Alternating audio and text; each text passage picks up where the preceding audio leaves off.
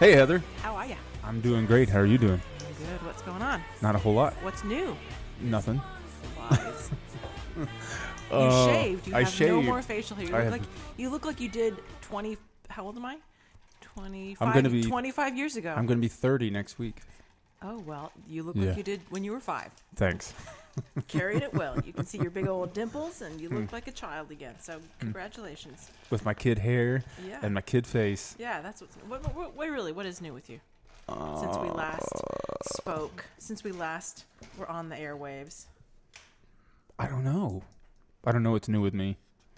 Well, The, I, we already talked about my documentary last show we did. last show. Yep. How's Um, that going? Progress? There's progress. I've already gotten hate mail.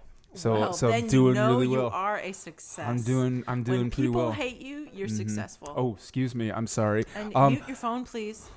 I'm needed on the bridge. Yeah. Sorry. Sorry. Okay. So so your so how about your Kay Hagan project? How is that going? Well, that's my project that I got hate mail from. oh. Yeah. I thought you meant from your documentary. Well, it's the same thing. Right. I think of them as two separate. Oh, I, I was I was 'cause you're thinking about my page, about your. Facebook page. Yeah, yeah. That page is going really well. Um, I, they've noticed. Um, Oh, as that is exciting. they've noticed, and so have has so have the opponents. They have That's noticed. exciting. Yeah, because I got because I got uh, I got What's into new? a, a nothing. I got into a big fight with someone on, over it. So yeah, good news. I mean, it's you know You're a success. pushing people's buttons. It's true. That's what I do. Good. It's what I do. Aren't Pissing you- people off. Aren't you gonna ask me what's new with me? What's new with you? Nothing. Lies. I colored my hair. Lies and propaganda. You did color your hair. I did. It's a darker. Give it two weeks. It'll turn red again. Okay. Which I won't like that, but we'll see how it goes. Uh, my, yeah, my hairdresser gave me some blue shampoo because I said I don't like this. I don't like this red. I don't want to be red. I'm I'm not a redhead. Uh, and he says, "Well, I'll give you some of this blue shampoo." And I was like, "What? What are you talking about? Blue shampoo? It's what we give the old ladies who have silver hair." And I said, "Are you telling me you're turning me into a blue hair?" He says, "No, no, no. It's what we give the old ladies who have the silver hair or whatever because their hair turns yellow if they've got like white hair or whatever. So we give them this shampoo. It looks like ink, and he says use this and it'll it'll tone down the red. Um, and so I'm like, all right. So he comes out with this little paper or plastic cup of this purple, like like royal blue shampoo. And I said, okay. So how often do I use this? He goes once a week. Use this once a week. Does it stink? No, it smells really good. Uh, it's like I don't know who the brand is, but it's some fancy schmancy brand that he gave to me in a cup, like a specimen cup. He gives me the shampoo and he says, "You put this on your hair, because it's kind of the same, right?" Anyway, it's kind of the same. Yeah. so he says, "Put this on your hair like once a week, and it'll take down the the red." He goes, "But don't do it more than that." And I was like, "Well, what will happen if I do it more than that?" And he says, "It'll." We have a peanut gallery in the in the studio. We'll get to them in a minute. And he says, "Put this on your hair once a week. Wash it with wash it once a week with this, and it'll tur take down the red. Right. If you use it more than that, it'll turn your hair purple." So I said, "Well, is that why? Is that why we call the old ladies blue hairs? Because it turns their hair blue?" He quickly corrected me on that. That's not it. But that's the only thing that's new with me. I'm going on vacation in two weeks. Why do you call them old hair, blue hair ladies? Because they dye their hair black and it turns blue, right? No, no, no, no. Because old ladies with who have gray hair or white hair, their hair has a blue tint to it. And I said, "Well, why do they do that?" He goes, "That's a rinse." Well, why do they do that? And he goes, "He told me the answer, but I forgot it. Oh. I don't have the answer for you." I just remember our guidance counselor in high school had like bluish, blackish hair. I had a man. Who was your guidance counselor? The secretary, I don't remember her name, but I had that. She died. Man, Dwayne. Some. She died. she died. It's not funny. She died. She died. Okay. I don't remember her. Anyway, Mrs. so is Stroud. other. She died. Yeah, two years. We had this conversation already. Okay, well, When she died. I don't remember yesterday. Okay. But um, other than that, I'm going on vacation in two weeks. And Let- when I'm on vacation, you're going to have some special guest host, right? Isn't Rick Gosling coming back? Rick Gosling is coming. Is gonna is gonna guest host. Yes. Yes. Yes. when Yes. I'm, when I'm away. So and and we have a huge show announcement, but not today. not today. But not today. you have to listen next time Yeah. for that one because It's that kinda will big. be huge, especially for the locals here in North Carolina. That'll be big. Yeah. Kind of so big. We should introduce our guests. Yes, we should. We have two guests, um, some additional celebrity, way distant, distant, distant relatives. With light up lipstick. They might be distant relatives. We have, you know, DNA proof pending. So our first guest is uh, who are we going with? Houston. All right, this will be Whitney Houston's second cousin, twice removed on her mother's side, maybe Sister. whatever. Well, it's a good thing we're talking about drugs tonight. yeah, Then Megan Megan Houston is joining us. Say hello, Megan. Hello. And then we also have our good friend Richard Stallone joining us. Hello. How are you doing, Heather? I'm good. How are you? Great. Good to Doing see great. you. Good to see you. Too. And sound effects courtesy of I don't know who. Our audience. Oh, Uh, our studio audience over there. our studio audience. Yeah. So we've got a pretty serious, even though we have a very jovial mood. What the hell is what is going on? Sorry. Okay, sorry. so that the was spider. an episode. Wait, wait. Back. That was an episode of um, American Dad that was playing on my computer. I'm sorry. I hit the the volume button. But before we talk about our serious subject, let's Yeah. talk about our drink. Oh, that is very important. Talk about your drink because this is our cocktail of the show, which we've gotten away from for a while. We We've been drinking water because when we record our shows, we've had too many alcoholic And drinks the I night before. Explain why this happens because I'm usually the one who winds up completely plowed at our shows, and it's because. Treat me like a curse and tell me I'll edit that out. no, no, no. you gotta leave that there. I can't. it's got to come out. okay, give me five seconds of silence, and then we'll, so that you know what to edit out. Let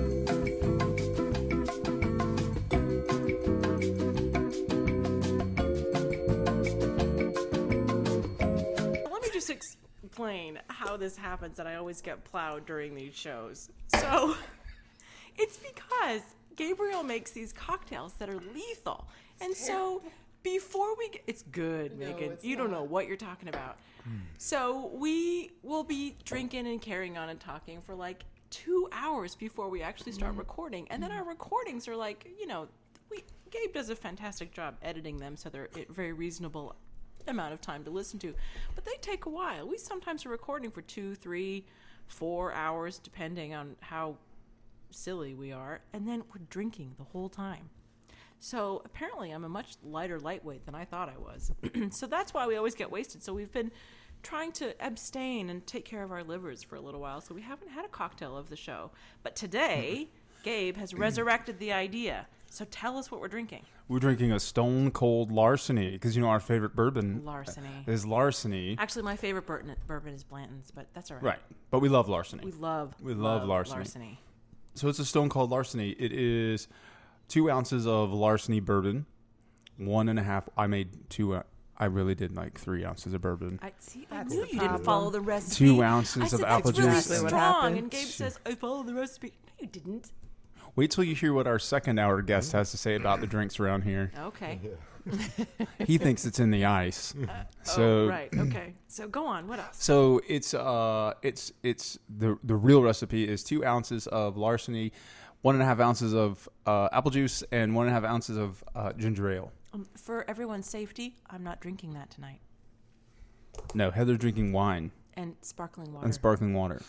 Not in the same Same glass. It's like Heather's having a white wine spritzer. Yeah, kind of. So anyway, so let's let's have a Let's first do douche. a douche. That would be a douche. Douche. Douche. Douche, douche. This is a douche. Douche. Uh, a douche out. Ooh, Douche. To, to Rick and Wait, me, since they and, gave us a and douche everybody, out. let's do a douche to our studio And a- audience a, over douche there. to our studio audience. Douche. douche. Douche. Koosh. So we do have, in in spite Oh, of our Before you Oh, do that, I also want to say, I want to say uh, a shout out to Rick and Brian for that uh, very personal I- and did you- lovely Did you douche not that hear me sent just a moment ago? I said this is a douche out to Rick and B. I did not. Ugh, I'm, don't listen to me. I heard had you. tuned you out already. I didn't hear that God. either. You didn't hear? You I heard it, right? I did hear it Studio audience to the left. Okay. in my left ear Thank you, only. studio audience member. She's the only one who listens to Her me. Her name is Pepper. No, No, never mind. You can't be Pepper. can't be Pepper. We'll figure it out. She'll be. Um, what's the name of the woman who used to be on the Love Boat? Kuju Kuju Koo. What's her name? Charo. That's who she is. It's Charo. Charo. She doesn't know who Charo is. we'll Google it. She for didn't know later. who George Michael was. She's What? not going to know who Charo is. Yes. Wait. Conversation for another day. Yeah, we'll we'll tell you this later. Yeah, yeah. She's been educated. Okay, so now can we get to our topic? yes, get to our topic. So, in spite of our very jovial mood, we actually have a very serious topic that we wanted to talk about. Um, and um, I'll just say what it is, and then we'll turn it over to Gabe, since I think it was you saw it on something, right? yes, so- I'm going to pull that up right now. Okay, perfect. So we um, have some our experts here tonight. So Megan and Richard, who are here joining us in the e- in the evening, this evening, um, are both RNs, right? You're both RNs, Yes. right? Yes. Yeah. Um, and Richard works in the pharmaceutical industry, and Megan works in the insurance industry, but they both have nursing experience. Um, so I, I, I don't know if I've ever said this on our show, but I actually also work in clinical research, um, and in my real life. So I, I don't know if I've ever said that, but anyway, so we decided that tonight we were going to talk about something pretty serious, um, which is the idea of the overprescribing of Americans. Um, so, Gabe, I know that you had heard a news story about this, if I'm not mistaken, right? And so we thought it would be a really good idea to get some people who actually are knee deep in this, in in our country's kind of, for lack of a better way to put it, prescribed drug industry and all and all the things that um, it entails. And we have various levels of experience with it, from from from nursing to the creation to the research. Um, and then we, I'm, I know that I do anyway, have some some personal stories of um, people who I know very well who uh, I will not name, but who have been impacted by the. I can hear you. I'm right here. Nothing to do with you, actually. Um, you don't even know these people uh, who have been impacted by some prescription drugs, and, and it really impacted them negatively in their in their lives. So. Uh, we have a few things to talk about, and, and so it's kind of a serious topic, but I'm sure that there will be twists and turns of not seriousness because it's us.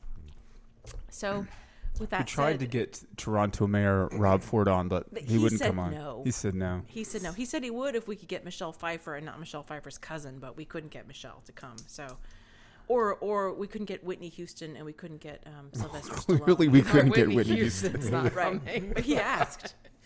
No, she used a Ouija He board. asked. He asked if we could get her. We said, uh, no.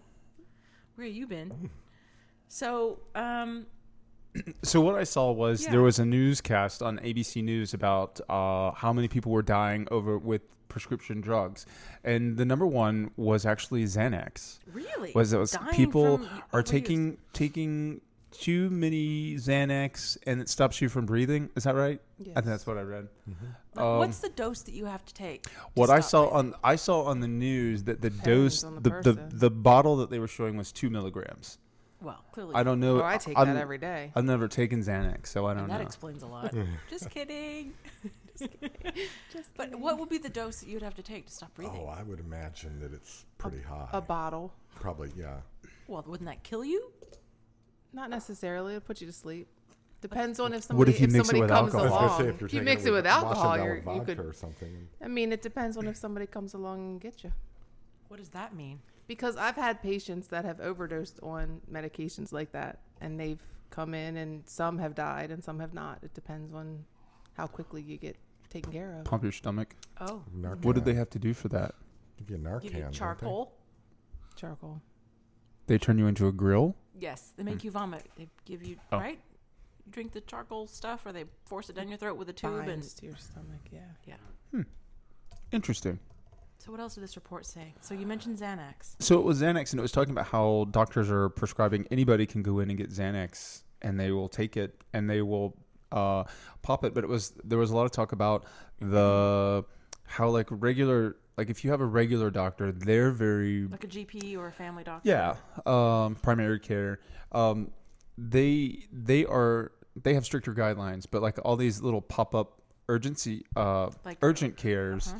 are where people are getting all their painkillers and stuff like that because the doctor they don't have a relationship with the patient Can I tell and the doctor will that? write it. Yeah, go ahead. Sorry, I don't mean to detract from this, but I never thought of that because I went to there's an urgent care right by my house that I went to um, fairly recently for a minor issue, and I went in saw them they were they were great. It was it was fantastic service in and out no problem.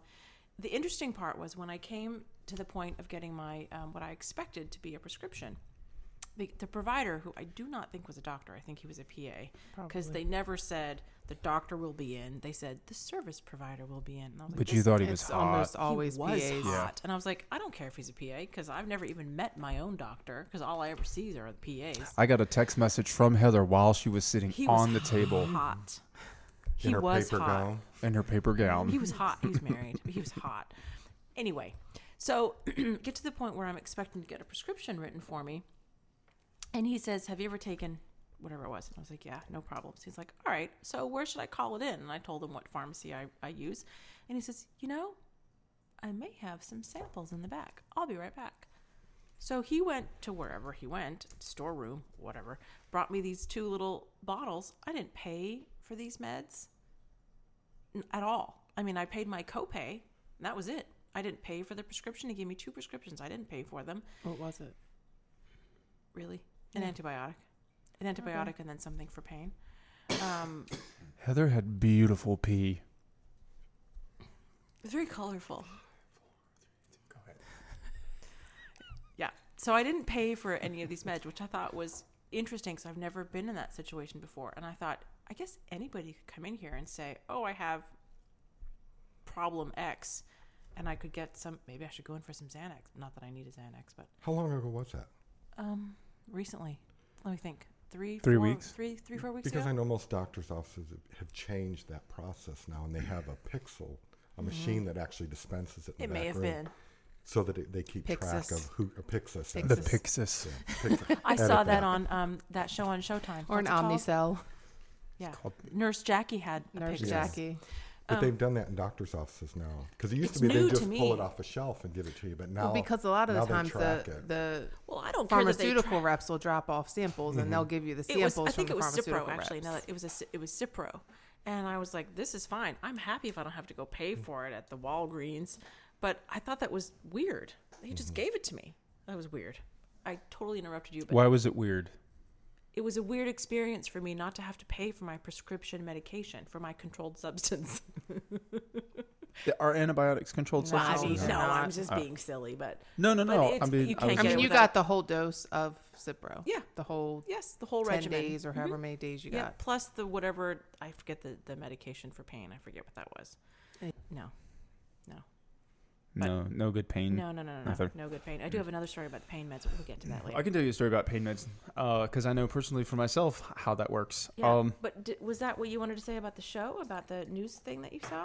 well, yeah, I just wanted to talk about from an insider view from from nurses and, and someone that works in the pharmaceutical company, someone that has background in in in, in research, uh, what they think, what they see from their side.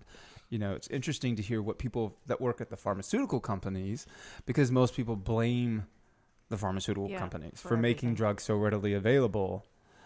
So Which I think is funny, but uh, we'll get to so, uh, Richard, who has a background with pharmaceutical uh, companies, uh, what do you think about that? Well, you know, I think it's all about the access to the drug. I, I think blaming the phar- pharmaceutical company for having the drugs is probably not the right thing to do because I can tell you, and Heather can vouch for me on this.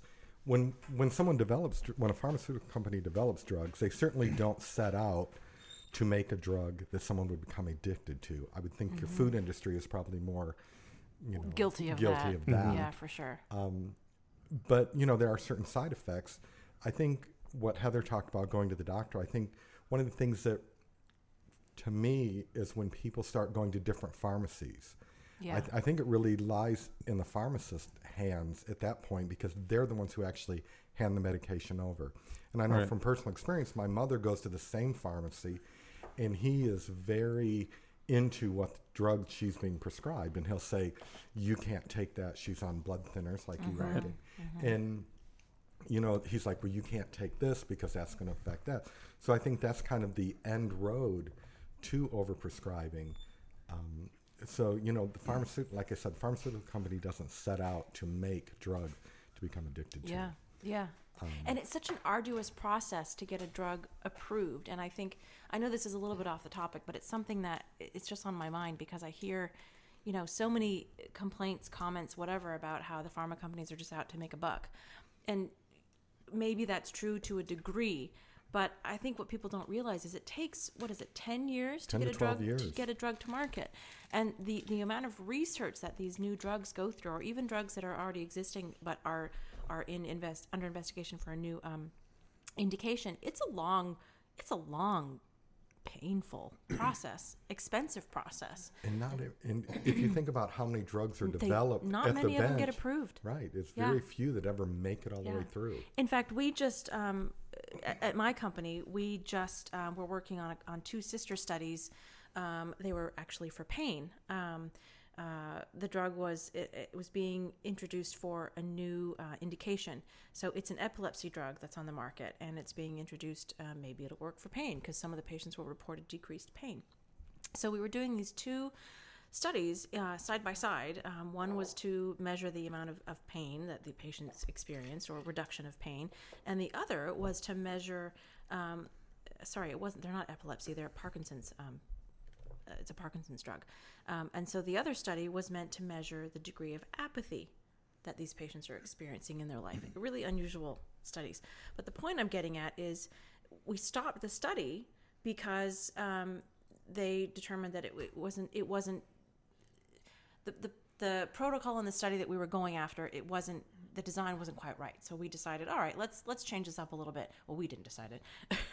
Right. but um, it was decided let's change this up a bit and see what else we can do with this. And so i i think it's just important to for people to i mean we cannot explain the whole process here but i think it's important for people to realize that the reason that some of these drugs are so expensive is not just because the pharma companies are trying to make a buck. It's because they invest millions and millions of dollars. I mean, you probably have a better idea of the figure than I do, but I know that some of the studies that I work on, one study alone can be $13 million just mm-hmm. for one study, and that study might last a year. And And then the drug may not even get- 20 studies to right. get that drug approved. Exactly. and then it may not even get approved. it may right? not get approved. right. So, yeah, sorry, a little bit of a tangent there, but No, just, it's, part of the. It's part of the. it's been part on of my. thing. I, I was thinking about it in preparation for our show because like there, it's such an intricate, intricate, intricate process. I've Right. only had one glass of wine too. Um, Too. no, I never even finished it. Oh. It's just my first. But but going back to what Richard said, where where you're talking about, it could stop with the pharmacist. I know that um, everybody knows that that I uh, have a clotting disorder and and I'm treated for chronic pain, so I go through this process every month. Do you think you're overprescribed? No. Uh, at one point, I did think I was overprescribed uh, when I was part of the and and I don't mind calling it out, but when I was part of the UNC uh, pain program, they did overprescribe me. Uh, they I was on oxycodone, oxycontin, and fentanyl patches I have real issues all- with those two drugs. all at the same time. So um, I walked away from that program because Scott and I decided that that was too much, too much. yeah, that's plus- a lot of, that's a lot of drug. Plus, when I was wearing the fentanyl patch for a while, um, I was in the hospital, and that's when I coded. And we Tell had people just what that drug is for. fentanyl, fentanyl, uh, a fentanyl patch. Uh, I wore it on the inside of my thigh. You change it every um, 48 hours. You move it, or 72 hours. Yeah, you move it. And it's for. Uh, it's for pain. So all Um, three of those drugs are for pain. it's a I, I will say this out of, out of all the things that I that I've taken it's it's odd for me to think that people are addicted to fentanyl because going through the oxycodone, the Dilaudid, the oxycontin, all of those things that I've been on, fentanyl patch does not deliver a high. What about morphine? Have you ever taken morphine? Yeah, I can't take morphine. Um, well, I, I can take morphine now, and, and I'll I'll tell you about that in a second. Um, but the fentanyl patch, I never knew it was on. Like I never felt, ooh, this euphoric. I need to put on another one. There were days that I forgot to change it, you know, because I just forgot it was there. Um, but then I went into the hospital and had surgery on a blood clot, and I coded, and I was wearing the fentanyl patch, and then we saw this um, thing where uh, fentanyl patches can cause serious blood clots and pulmonary embolism. So I went to my doctor and said, I want off of this now. Your doctors didn't know that? My doctors didn't know that. So That's terrifying. um, so that was the last time I did. Now I've switched doctors since then, and and my doctor now, uh, when I told her that, she was like, "I'm so glad you don't want to be on that because I have such a problem prescribing a fentanyl patch because I have the same, I have issues with it. I don't like it." So, um, but I've been going through this for now four years. So th- my pain medication gets changed up off and on because if you take it all the time, eventually th- you build the tolerance, so you have to switch up. So now that I'm at, at Duke, there is a huge. I'm in a pain contract, so I get drug tested every month, um, and I can't go anywhere else for my pain medication. I'm I'm in a contract, and literally there's a new system that my uh, doctor told me about the last time that I was there that they can now go to the computer and they can find out what you're getting prescribed at pharmacies. The pharmacies are all linked now, and so they can look it up and say, "Oh, you're going. We're prescribing you today." So they will know if you're abusing the. Yeah, they know what Yeah. you're getting filled, when Yeah. you're getting and where, and you know, are you seeing multiple doctors? So they can see that now. So there there is a process. I don't know if everybody goes through that process. I can't say that UNC or anybody else goes through that process, but that's the process that, that I have to go through um, with Duke. But your question about morphine, when I first had my blood clot when I lived in St. Louis, uh, they shot me up with morphine and it didn't work, and it was the first time I'd ever had it. And when they were doing stuff to my leg, I was like, I can feel everything you're doing. So um, we decided that morphine didn't work for me. So um, I was off of it, but but now I'm on morphine as a long at lasting drug. So I take it twice a day, sometimes um, every 12 hours. Um, What else as do a you take for pain? um, oxycodone. So you take oxycodone and morphine. Mhm. So when I hear that, and I don't know as much about interactions as you two do, I'm pointing to Rick and Megan, that makes my or, stomach. or Richard and what did I say? What did Rick. I say? I'm sorry. I've been I'm sorry. I'm sorry. I'm sorry. Um, Dick. my stomach twists up in knots when I hear that you're on morphine and oxycodone Mm-hmm. because to me that's terrifying. But I don't know what the interaction is, so I'm not. One's Qualified. One's long acting and one's One is one. One is for breakthrough. But so there's nothing. Is there any risk for you being on both of those? I'm asking these guys, not you. oh No. Okay. no. Well, That's for my own education. the medical That's director at, at, at, my doctor told me that there were there were five no yeah i think there were five long long lasting drugs that i can take there was MS Contin which i said no i couldn't take because when i first took it it made me sick the second one was a fentanyl which i said no i didn't want to take the third one was um, uh, methadone and there was a fourth oh the, the fourth one was OxyContin, and and they don't they won't prescribe OxyContin at Duke anymore because they know the street value is what she said. She says if you want that, you can't you get a pres- serious? Mhm. They know the street value, so you will not get a prescription there. So I didn't. So the so that left me with fentanyl, which I had a bad experience with. It left me with MS Contin, which makes me sick, and that left me with methadone. So I thought methadone, which I brought up, I said, "Isn't that what they give to people who are addicted to heroin?" Yeah. And the doctor told me said yes, but the but what we give patients that have chronic pain is about ten times less the amount of the smallest yeah that uh, a drug user would use. So it's not used for the same thing. So they tried me on it. It made me sick. I didn't like it, so I came off of it. So that's why I, I went back on the MS. So Contin. what's the what's the uh, I don't know how to say this intelligently. Um, what are these drugs derived from? Like, what's their base? You know what I mean? Like, they're uh, what class of drug are they? Oxycodone is heroin or They're pop. morphine derivatives. I mean morphine. That's yeah, what I, that's what I'm asking because I know like you know there are opiates. There are. that's what I mean. Opiate, not heroin. Sorry. I'm asking the nurses. Just staring at What are each these? other. what are these drugs? Like, what's the? I don't know the appropriate terminology. Um, what's the base of these drugs? Are they opiates? Are they narcotics? What are they? no, they're all narcotics. Well, they're all narcotics. Yeah, they're all narcotics, but they're, most are opiates. Yeah. Which is it? Which comes from poppy. Poppy. Poppies. Okay. well, all right. I'm sorry. We're gonna. I'm gonna step back. We're gonna take 10 seconds. Scott, you are in so much trouble with Megan, but we'll talk about that later. All right. Five, four, three, two, one. Okay, go ahead. You're supposed to do five, four, three, two, one in silent. Oh. In silence. You have so much editing to do on this. Yeah, I got a lot of work to do. All right. So anyway, we were talking about the class of class of drugs and all of that good stuff. Um, so can I just share a little bit of a, an experience and um, raise a, a question? So I was in a car accident about mm, 12 years ago, and I needed a prescription for pain, and they gave me Percocet, and I don't know what kind of drug that is. Like I don't know what what that would qualify as or What, I, classify I'm as. sorry, I'm Percocet. just completely zoned Percocet. out.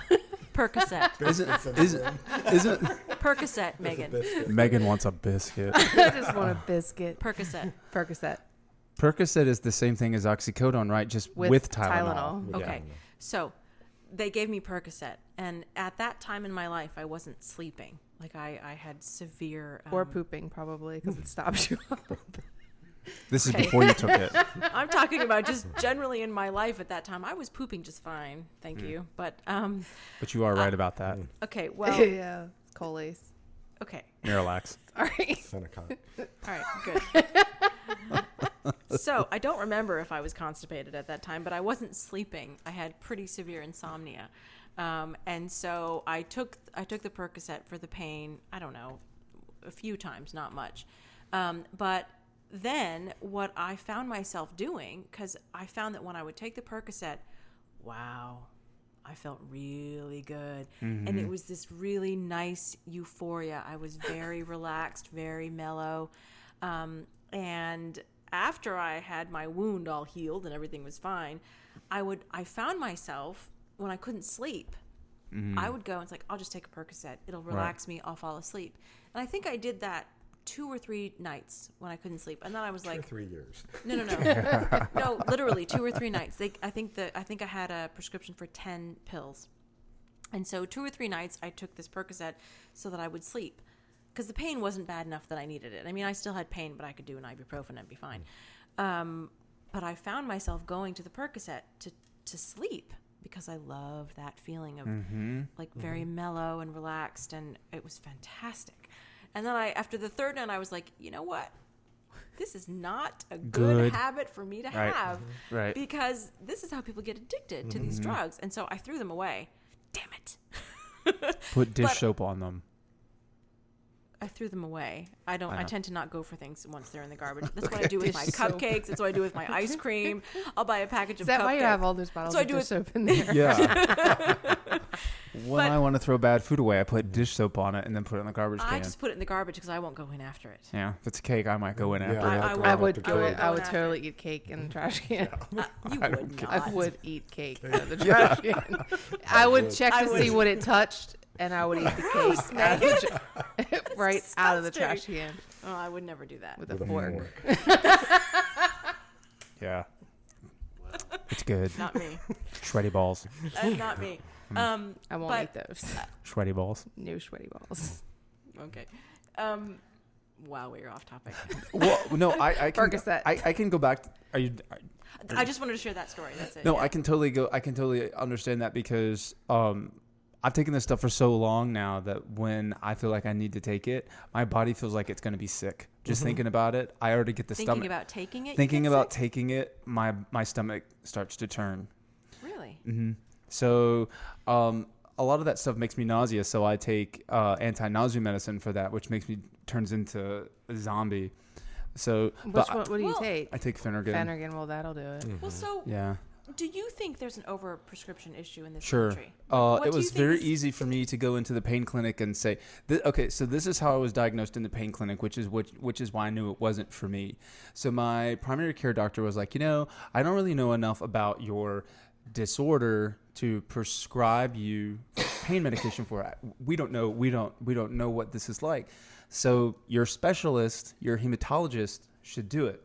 But my hematologist was like, no, we don't prescribe pain medications for anybody. Your primary care.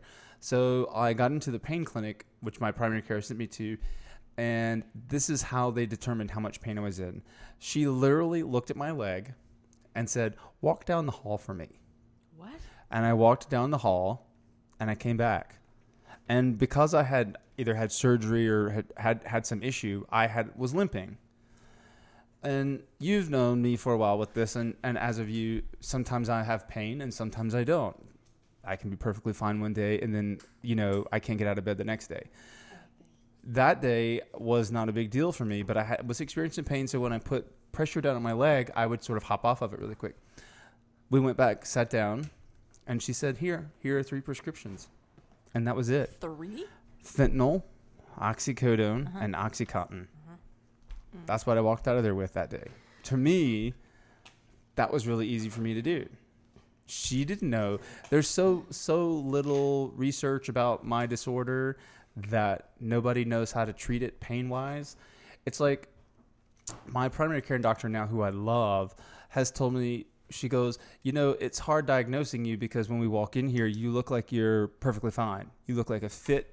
There's nothing wrong with you. But if we go and look at your medical chart, you're in a lot of trouble.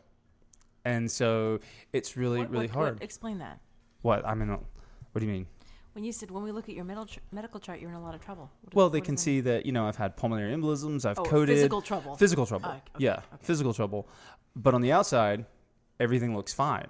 So when when there have been issues where we've had to go to the emergency room and I come in complaining of all this pain and and and stuff, it's like that sometimes the doctors will look at you and say, "Do you really think that this is what's happening to you?"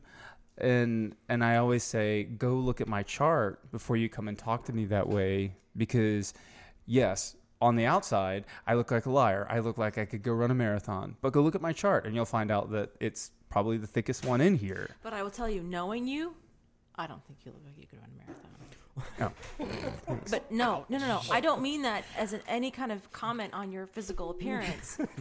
Oh, No, that's I'm- what I thought. No, No, but you know. because I've known know. you, Right. for 20, however many years. How I'll be old am I? 30 in next week, so Yeah. just a You'll be few Five what? years. years. I've known you for five years. 30. He's lying. You're a liar. Liar.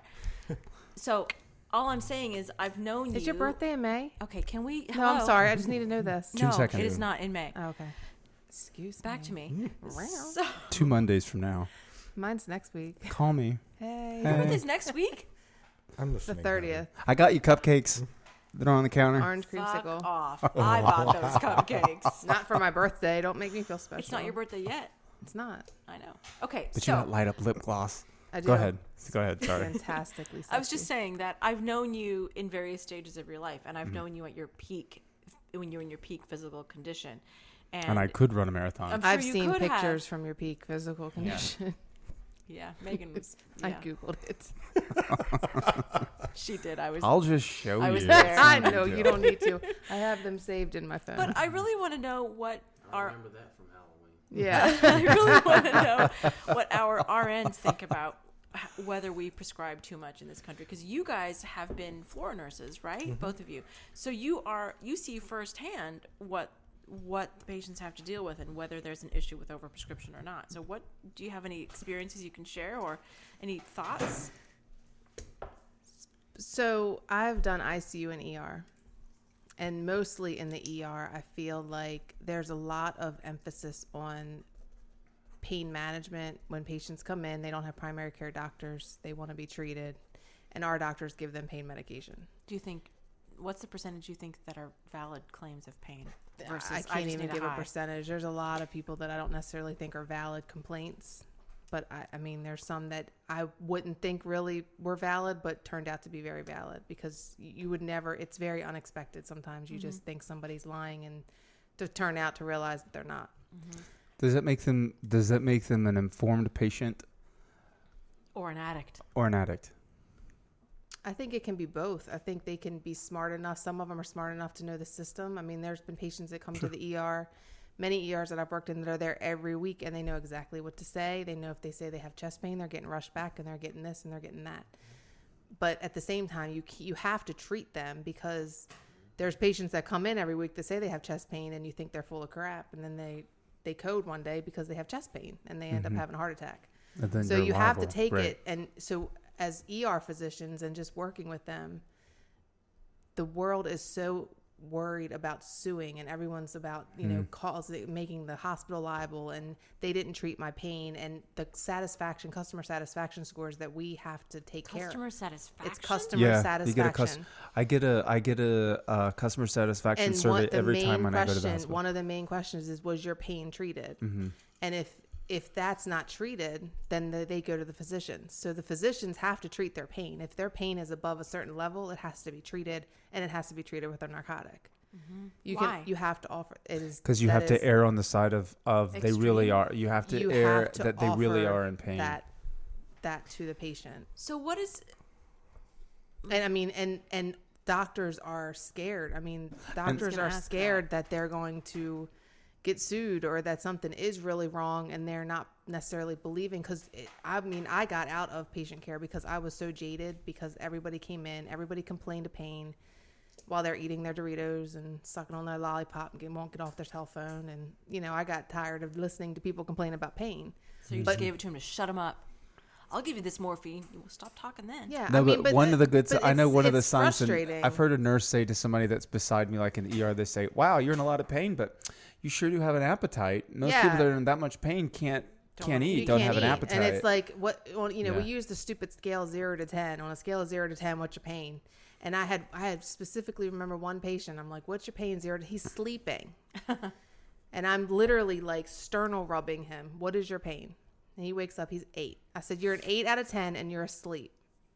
I would, could not fall. asleep, Could not wake up. I'm like, "Why won't you wake up?" Well, I took my sleeping medicine and my Percocet, but yet we still give him pain medicine. It makes me think of I saw something on Pinterest because I'm an addict um, that said, "Really, your pain is a nine out of ten. So you're telling me that if I punch you in your incision, you won't feel any worse, or whatever it Right. was." Right. Um, No, it's- it's it's a big issue, and the ER is mostly. I mean, the ICU. I you know I prescribed a lot of pain medicine. I was in you know you prescribed the meds. uh, no, not prescribed. You but gave I 'em gave, out, I yeah. gave. Yeah. I wish I could prescribe. No. I gave a lot of pain medication, and they needed it. I mean, I truly believed most ninety percent of those patients needed that pain medicine, but in the ER, it's a very frustrating situation to be in because most of the time you have to treat their pain so that the scores are good and you get good patient satisfaction and then the doctors That don't is get a reamed stupid out reason to treat. Strive for five. yeah, they Yeah. want their satisfaction scores up or they go right to the physicians and then it comes down on the nurses and the patients aren't happy So do you think there's an, an issue of over, over prescribing? i don't know about over prescribing um, It's hard to walk out of an ER with a prescription. it for pain depends no they, they do it's a limited quantity usually um, but well, they'll give you pain medicine and the people that don't get it if they're there for that they will pitch a fit and you'll hear it because what- they'll they'll want to they'll they'll say well why am i not getting anything for pain? And there's some doctors that are really good about saying well i'm sorry but you have you know strep throat and this will be good enough for You your can take a strep throat as opposed to you know you have a broken arm you you should get this Mm-hmm. but it, there's a lot of patients that will complain if Well, they what do don't you get think, what they Richard? want Do you think there's Well- an issue with overprescription, or what's your experience? I kind of have two. I kind of have two experiences on that. When I worked on the floor, I worked in an HIV unit um, back in the late '90s when we had a lot of frequent flyers. And one of the stories I remember, frequent flyers. we used to call them come frequent in flyers all 'cause- the time Because yeah, it was a, you know it was an HIV unit. and It was before the cocktail was out, so we had patients who were but coming. in. before you go on into that, it's, not everybody in our audience knows what the cocktail means. Oh, the cocktail um, combinations of HIV antiretrovirals that are very effective now um, for H- treating HIV. So I had this patient who he was an addict. He had um, he was came in. I, this is when I worked in Atlanta. He came in from Alabama. Um, he'd been in prison. He came to Atlanta from Alabama. from Birmingham, Alabama. He had gotten over to the um, over to Atlanta because they had a good they had a good HIV unit there at Grady, um, and he had he had injected some narcotics into his lower extremity using water from a mud puddle, and he developed as the as okay Yeah, as the vehicle. Yes. Okay. Um, and he injected it in his bottom part of his leg and got cellulitis in his leg. So he got admitted to the hospital. And I mean, the guy was in a lot of pain, Well, yeah, And- cellulitis hurts. but he was an addict and he knew he was an addict. Um, and I remember the doctors writing a script for him for Demerol, and he could have it every four hours. And, you know, I was the kind of nurse that if the doctor said they could have it every four hours and they wanted it every four hours, they got it every four hours. And I used to joke with him, I used to call him Demerol Dave. And it's interesting because, you know, as a nurse, you have to talk to them when, when they're requesting a lot of pain medicine. You have to ask the patient, you know, do you think you have a problem? Would you like to talk to someone? And the thing that always stood out in my mind about him was he was like, I know the line. I know what I need to tell you to get what I mm-hmm. need. He said, but I'm an addict. I have He H- said this. Yeah, he goes, I'm an addict. I have HIV. I'm going to die. I know what my life is. And he's, oh, hello. We have a pussy who's come to visit. and you know he was very honest about it and as a nurse i really appreciated that because he was very upfront about it and said you know my leg hurts the Demerol helps. It helps me, you know, Get through the day. Get through the Yeah. day. But then on the other hand, once I left the floor, I went into hospice nursing. So I did palliative care nursing, which is all about Oh. pain management. and totally different. and Give is it a- all to 'em. Yeah, you know, and you have to do, you know, as a palliative care nurse and a hospice nurse, your whole goal is to keep that patient comfortable. comfortable. And a lot of times, keeping the patient comfortable help keep the family comfortable. You know, um, it, it's just it's a whole different world. So, you know, overprescribing. I know Gabe was talking about OxyContin. I remember I worked in Atlanta and I worked in a home hospice, and I used to drive around on Friday nights through the projects in Atlanta with a trunk full of OxyContin, and I would. I just had bottles of it, and I would go to the patient's house to make sure. Do you have enough to get you through the weekend? Really? No, I'm a little bit. I'd go out to the trunk, I'd pour it in there, give it to him, and then when a patient dies, as a nurse, a hospice nurse, you can go and pronounce the death. Mm-hmm. So I spent three years of my life in the middle of the night driving to people's homes and pronouncing, you know, their family Death. member. Right. And then you had all this narcotics in the house, and you would have to flush them down the toilet. And we would take just a, we had this whole form. We'd write down how many pills we threw away, how many fentanyl patches we'd have to cut in mm-hmm. half, throw them in the trash, and then we would sign it, and we would get a family member to sign it. And I remembered at that time thinking, you know, if I was addicted to drugs, this would mm-hmm. be the easiest thing. The family is in total turmoil at that mm-hmm. point. Mm-hmm. Um, and I actually had a very good friend that I was in nursing school with who worked with me in the hospice, and he became addicted to drugs. And he ended up taking the drugs from the patients.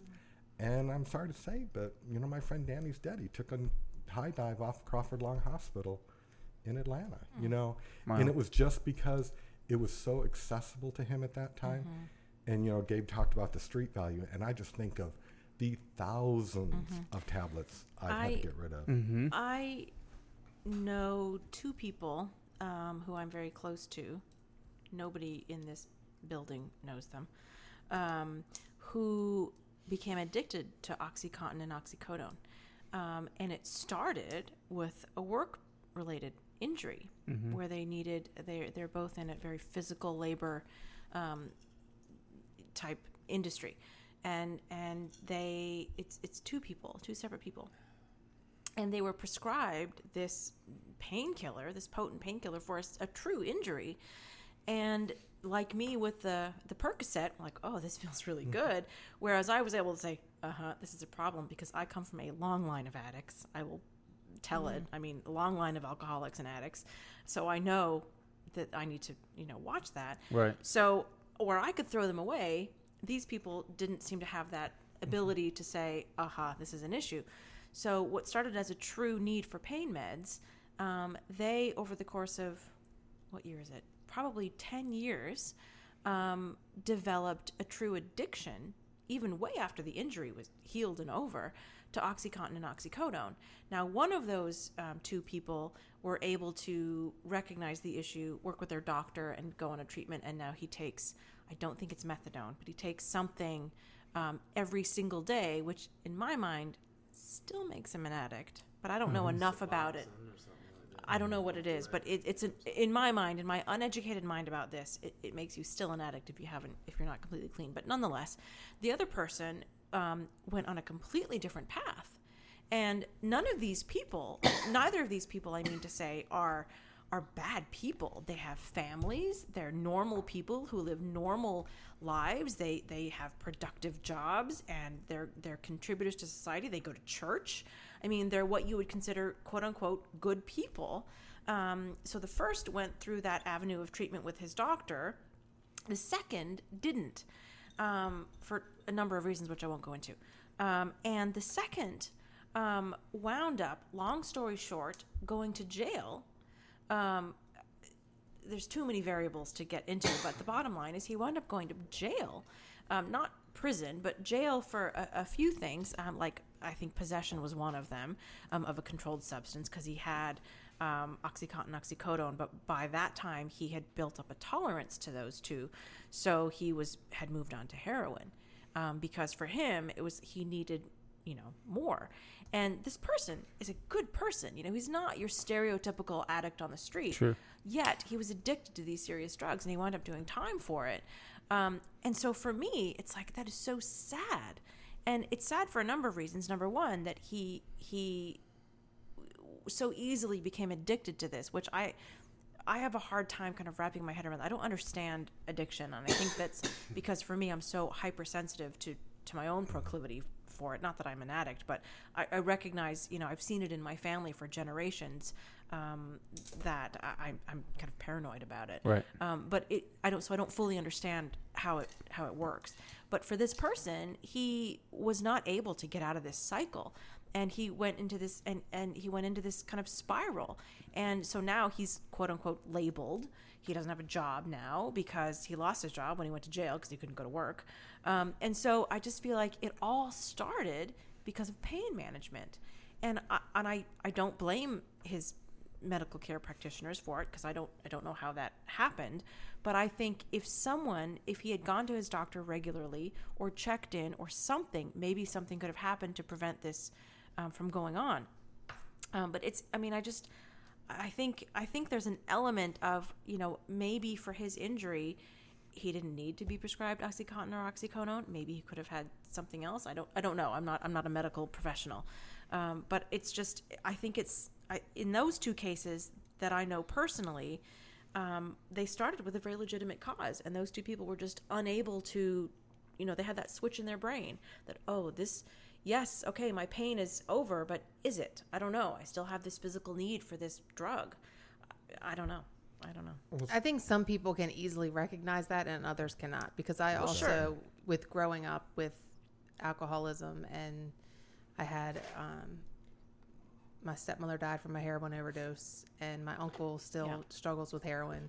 My my father died from uh, a drug overdose. Yeah. So Yeah. I think that there's just some people that can realize that it's a problem. And my stepmother was a nurse Yeah. and she worked in a methadone clinic and she helped my uncle go to treatment for heroin and she ended up dying from a heroin overdose. And I think that there's some people that can recognize that they have a problem and that they want to stop.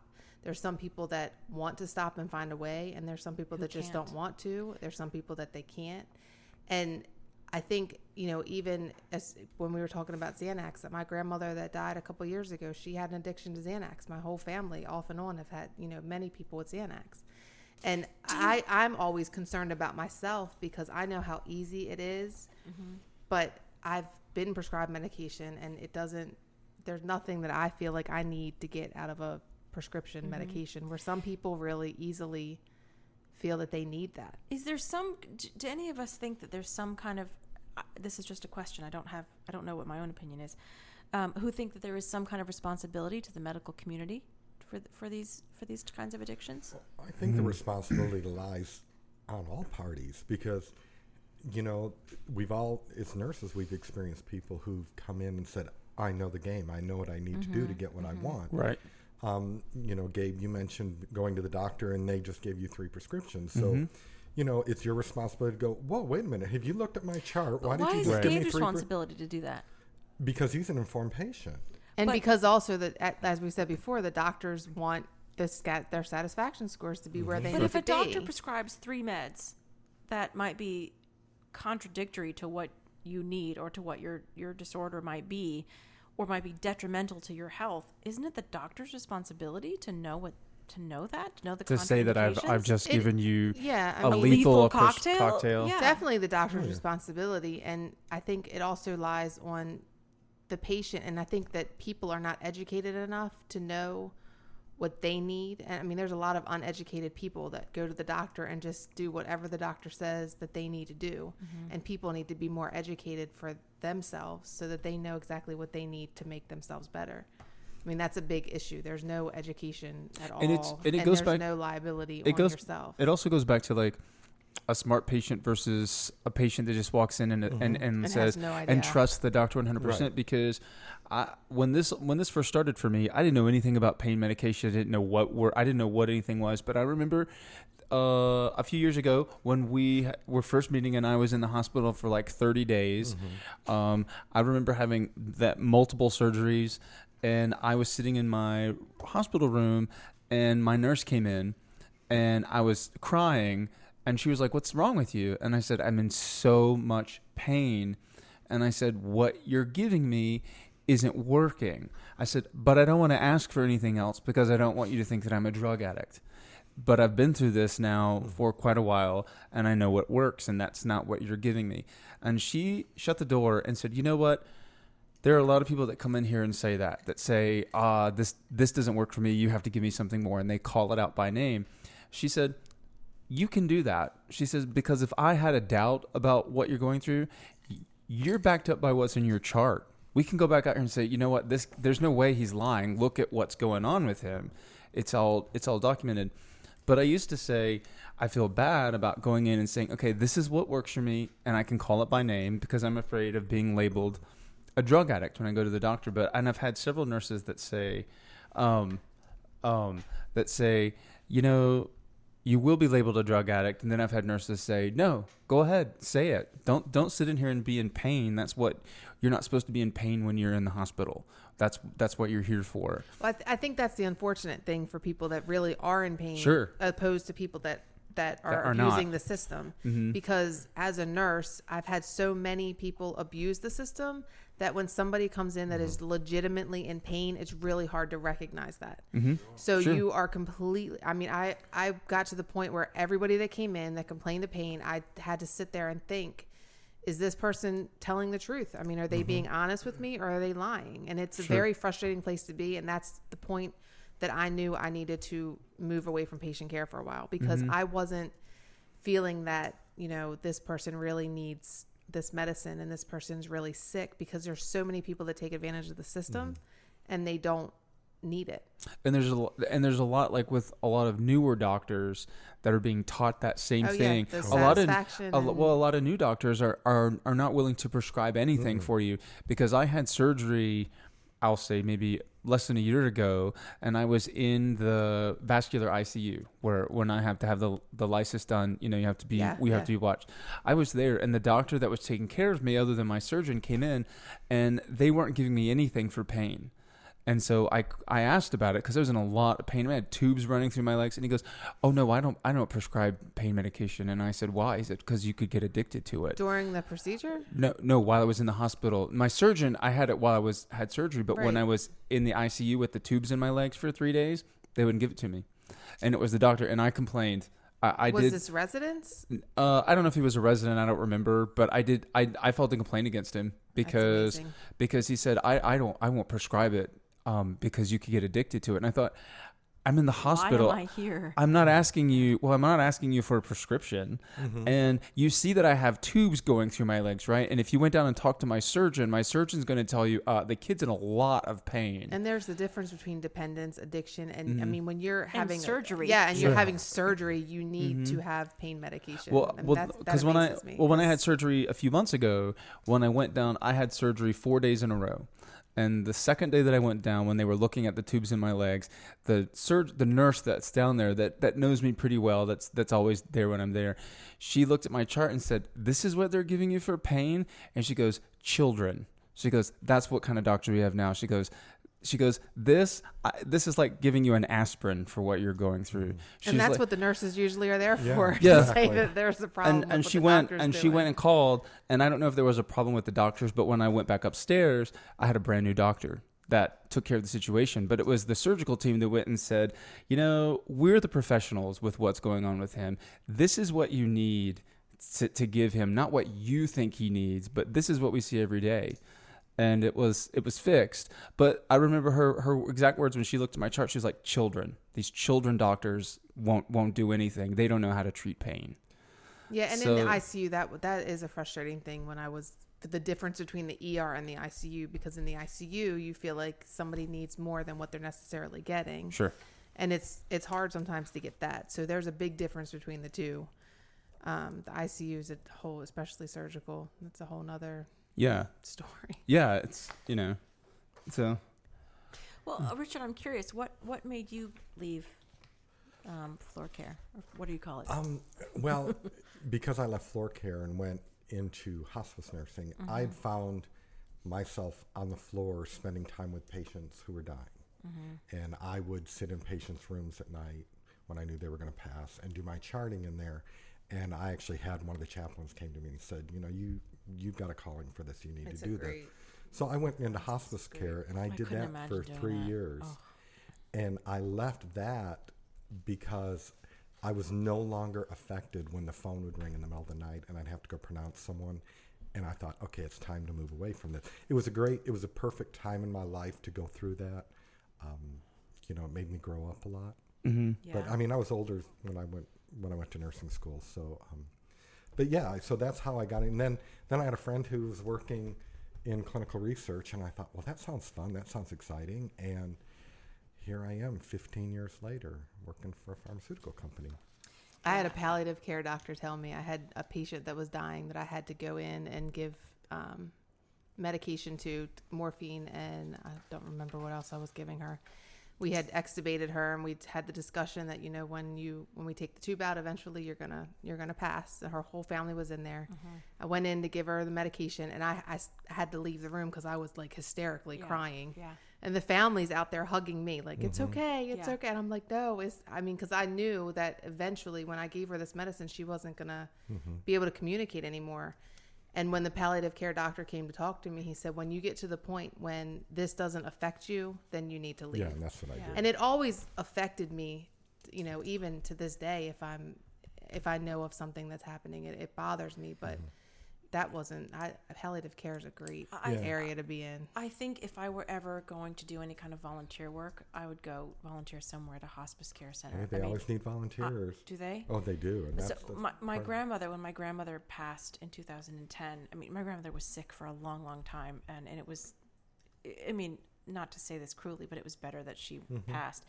Um, I will never forget those last. I think it was the last three days of her life. I mean, she was in in a nursing home for the last probably five years of her life, um, and the last several months she was. My my grandmother um, had Huntington's. I don't know if you're familiar Oh, with yeah. Huntington's at all. Um, it's a brutal, horrible disease. Um, i for those who are unfamiliar with it, it's it's almost like a combination between Alzheimer's and Parkinson's, but amped up. Um, and so she completely lost control of you know everything. She couldn't walk, she couldn't stand, she couldn't speak at the end. Um, but those last few days of her life, those hospice nurses, I mean, we were all you know, me and my aunts were in the room with my grandmother 24 hours a day, and they let us stay there, and they didn't think you know they didn't kick us out or anything, and we were in there with her.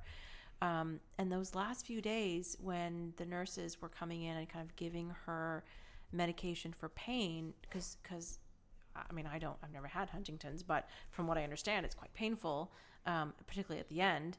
And they were giving her a lot of morphine.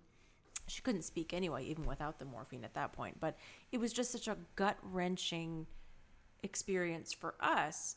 But when she finally passed, it's a relief it, and it was it was I'll never forget this moment as long as I live when she when she passed. But I'm sure she was relieved. But the the hospice nurses, I mean, we were crying. They were hysterical. oh yeah They, I mean, they were. We were comforting them um, because I've they had were. many, pe- many, I mean, many we, family we were members comfort sad me. and we were crying, but we'd been living with with her disease for how long? How old is she? Thirty years. Mm-hmm. And so at this point, we're thinking, God, she's finally getting some relief. You know, she's with my grandfather and and you know dancing in heaven somewhere, mm-hmm. and she's not in pain anymore. And now she has, you know, in our minds, she's all fine and everything's happy. But for these nurses who had been dealing with her, mm-hmm. you know, for months and months and, and even years, they were hysterical and we were comforting them and I- i can't imagine i can't imagine that kind of job i think it would be i think it takes an amazing strength of character to be able to deliver palliative care i just i just can't imagine it Yeah, can't mean, I loved it. I, in ICU when we had a patient that was going on palliative care. It was just was great. It, it was great because you knew it was hard, and I've had many patients that we all have stood around the bedside because they had no family, and we prayed and held Yeah. their hand Yeah. until they passed because they didn't have family. And then I've had some that the family members are in there crying, and I'm outside of the room crying. Yeah. And I think a lot of it is because you see a lot of nursing is you try to see the person as a patient and and that The they have the person? patient as a person.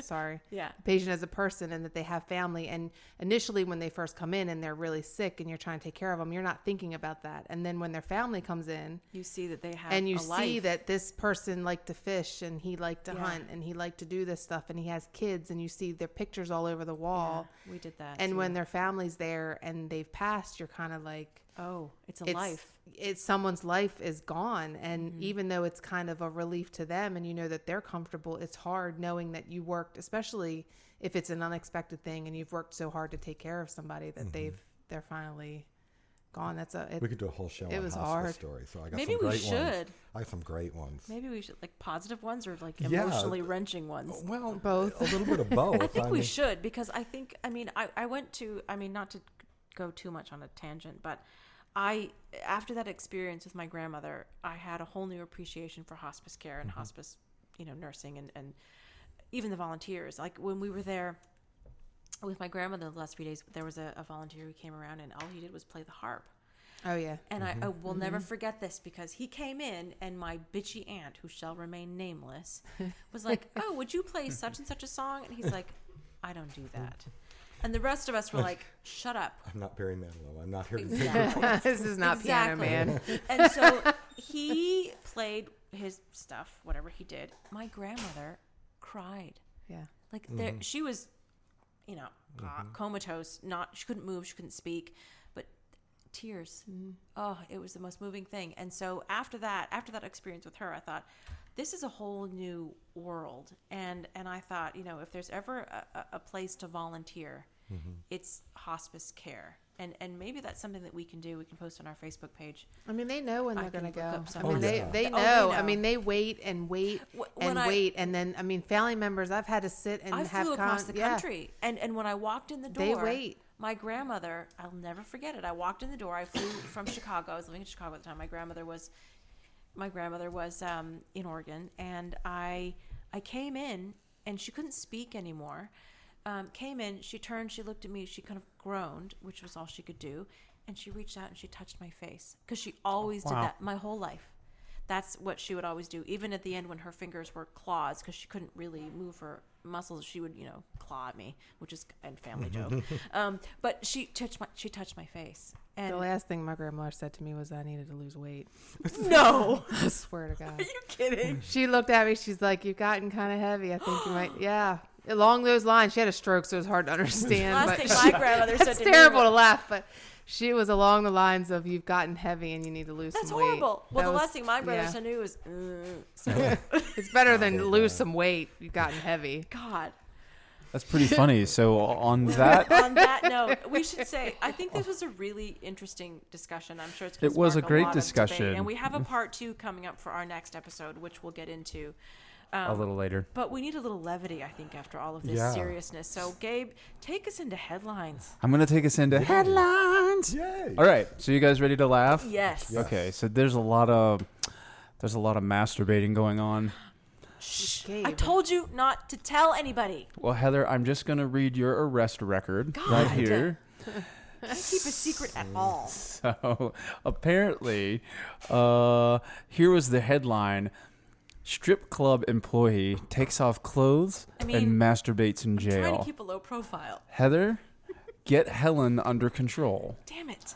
So here's here. Her name is Lakeisha Johnson. Like Keisha. Lakeisha. Lakeisha, a 29 year old employee of a. str- I'll edit that out. Is this down here? No, it's a.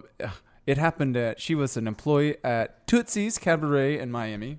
Mm-hmm. She's just working her way through college. Sounds fantastic. Yeah, she's just working her way through college, like Yeah. that For Duke her girl. biomedical engineering. I've degree. always wanted to be a stripper. Yeah. So she was caught. She was caught I had an interview in. when I was 18. What? I didn't show up. I was scared.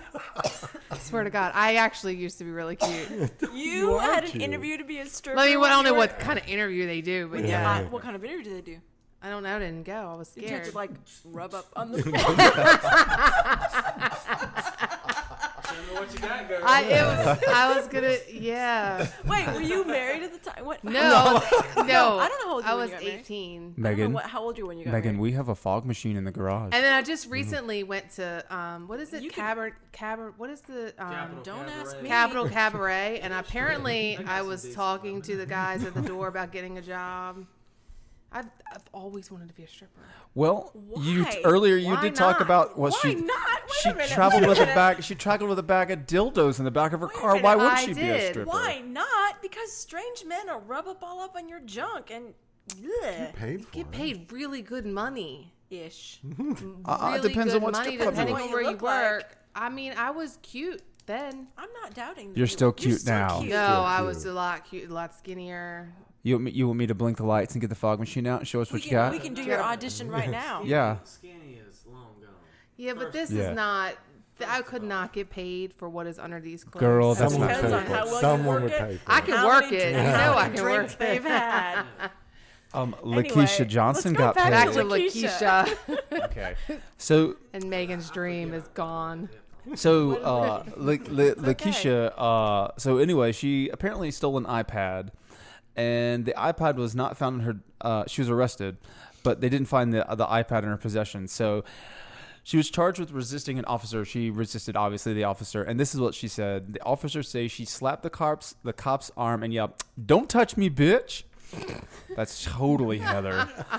So, so this My pseudonym. so it was when Johnson. Johnson. came to the Hallandale Beach jail that officers say she began repeatedly removing her clothing, exposing her genitals, buttocks, and breasts, and masturbating. And they let this go on for how She long because they stopped her. She Yeah. apparently shook the cell door and offered to perform a sex act in exchange for her release.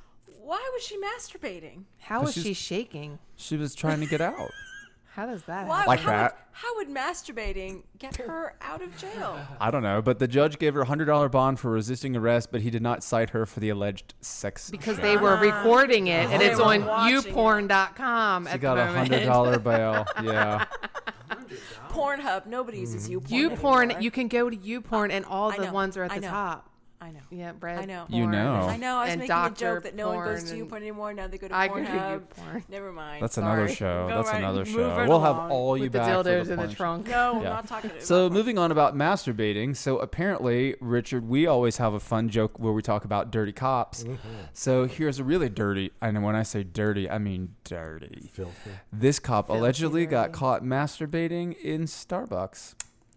Which I- Starbucks? I- Shit, I miss all the good stuff. Megan, Which the, Starbucks? the Peace- one, Peace the one, Glenwood. the, The one one, on the that you go to. For reals?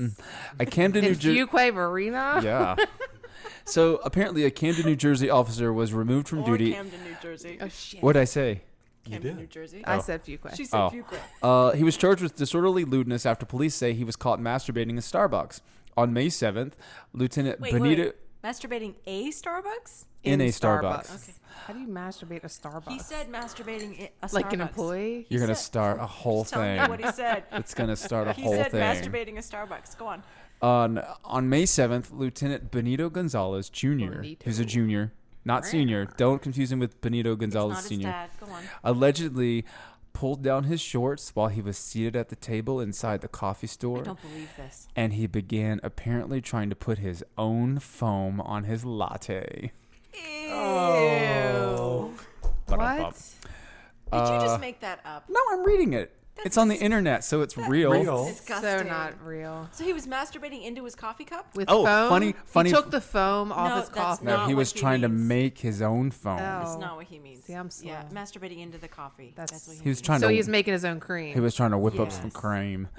So anyway, uh, he was removed. The police chief said they were deeply troubled by the allegations. So this this is what makes this so funny and relevant to our conversation.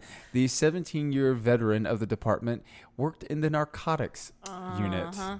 He has a hearing scheduled for June 4th, so we'll be sure to follow that. he probably has an addiction. People, keep your masturbating at home or in private. It's like that guy that we did or on behind a closed door. that headline that we did about the guy that wrecked his car in front of a Starbucks and then took all his clothes off and started And masturbating, in the street. What is it about I Starbucks? don't understand. If you're gonna publicly masturbate, do it where you won't get caught. What kind of roast is Well, that? that's not publicly masturbating then if you're not going to get Depends on caught. how you do it. Yeah, it's the whole thought of getting caught, right? That's the excitement. I don't I- do it, but I'm just saying. That's a whole. If I did, That's what you've That's heard. a whole nother show, right? I want to Yeah. be on that show. so, all right, A Can show we- about masturbating? Yeah. we can do one of those. We, oh, okay. We can do one of those. All Will you bring a box of dildos? I will bring everything that I have. No, Okay. don't. I don't want to see In your what you have. minivan, No, we no. had that was on our very first show. Didn't we bring out a bag of tricks? I will we bring did. We, after the show, after we Oh, went out after the show, we brought it. What else you got? Any other headlines? So I'm gonna bring it up. So here's a funny story. New York, keeping it up north. A New York we don't man. do any of these things in the South, by the way. No. Right, Totally because it's the dirty. South. we're dirt. Yeah, we just drive around with in the South. boxes of dildos in the back of our That was it. That was up north, oh, there you not go. Not north north. But Go on. Maryland, North of the Mason-Dixon? Maryland, Maryland. Maryland. Um, no, not so, north. so anyway, a New York man stole a bread truck, and guess what he did? masturbated into the bread. Richard, what do you think? What do you think, Richard? That's, that's my guess. Yeah, I'm too. thinking he Shit. masturbated He made into some hot butter. dog Heather, what do you think he Okay, did? he stole a, bit, a bread truck and went to one of those all-night porn shops and watched a dirty video for 25 cents. You guys really are all boring. filthy, and I'm ashamed to know you. The man Please, he He stole made butter. the He s- gave it to the man homeless. stole the bread truck, and then he made the deliveries. Butter. He did not. He He made did. butter. It's on the Why? internet. Why I swear. Bother, why bother stealing the truck? Obviously, he was a very nice thief. He's bored. So, a man stole a New York City bread truck and began delivering loaves of savory baked goods to random businesses. Okay, that's a boring story. Can we move on to the next I one? I think please? that might be it. Is that it? That was it. That was it. That was That's it. You what you ended, ended with a bread that? man delivering bread to people at businesses. I did. You pervert. You can come back for the dildo show or the masturbation show. On our next episode, Megan will be doing her audition for Megan for. will be auditioning for the strip club and showing us her dildos. It's going to be like American Idol. We're just going to call it "Doing It Stripper." oh my god, and we they'll- could, Doing we could it film it and blur out your face. yes, please, because God, we're not blurring out her face. We're not filming it. Yeah, you we can are. you can blur out my body. You can keep my Keep face. your My face? face I like. It's the rest of it that you have to blur. We won't. We won't film it. Let me Yes, know we three will. weeks in advance. Three weeks. Oh, Um, this was Won't fun. late like I was. tonight. I'll Uh, probably be All on right. time. You were actually on time. You're on So- time. This was a lot of fun, you guys. Thank It you w- for joining us. For Yes, this thank you for joining us. It was conversation. Yeah, awesome. we could Well- talk about this for days. We we'll do a follow up show and we'll have Yeah. you Sounds back and great. we'll, we'll we'll talk about Hospice hospice. care. We'll I have think we uh, should. a show I about think we hospice should. You care. better do it quick before I stop. I'm gonna start forgetting actually how to be a nurse soon. You never forget. I'm gonna forget. You won't forget your stories. No, not my stories, but You won't forget about being a nurse and you won't forget about that stripper audition. Nope, I we're know because right. I still am can't going to be a believe you were gonna stripper. audition to be I a was totally gonna be a stripper. All right. Oh, on that Sorry, note, mom, if you listen to On this. that, right? Thank let's you. let's go out to the strip we need another clubs. douche. Let's douche. Douche. Everybody douche. Thank oh, you. Richard's empty. Oh. Oh, Gabriel's empty. Oh. Oh, Megan's not empty, and I'm not empty. You're Thank you guys empty. very much. Thank this was you. fun. Thank you. right, let's get Great. out of here. All right. See All right. ya. See you next time. Bye, Bye. Later.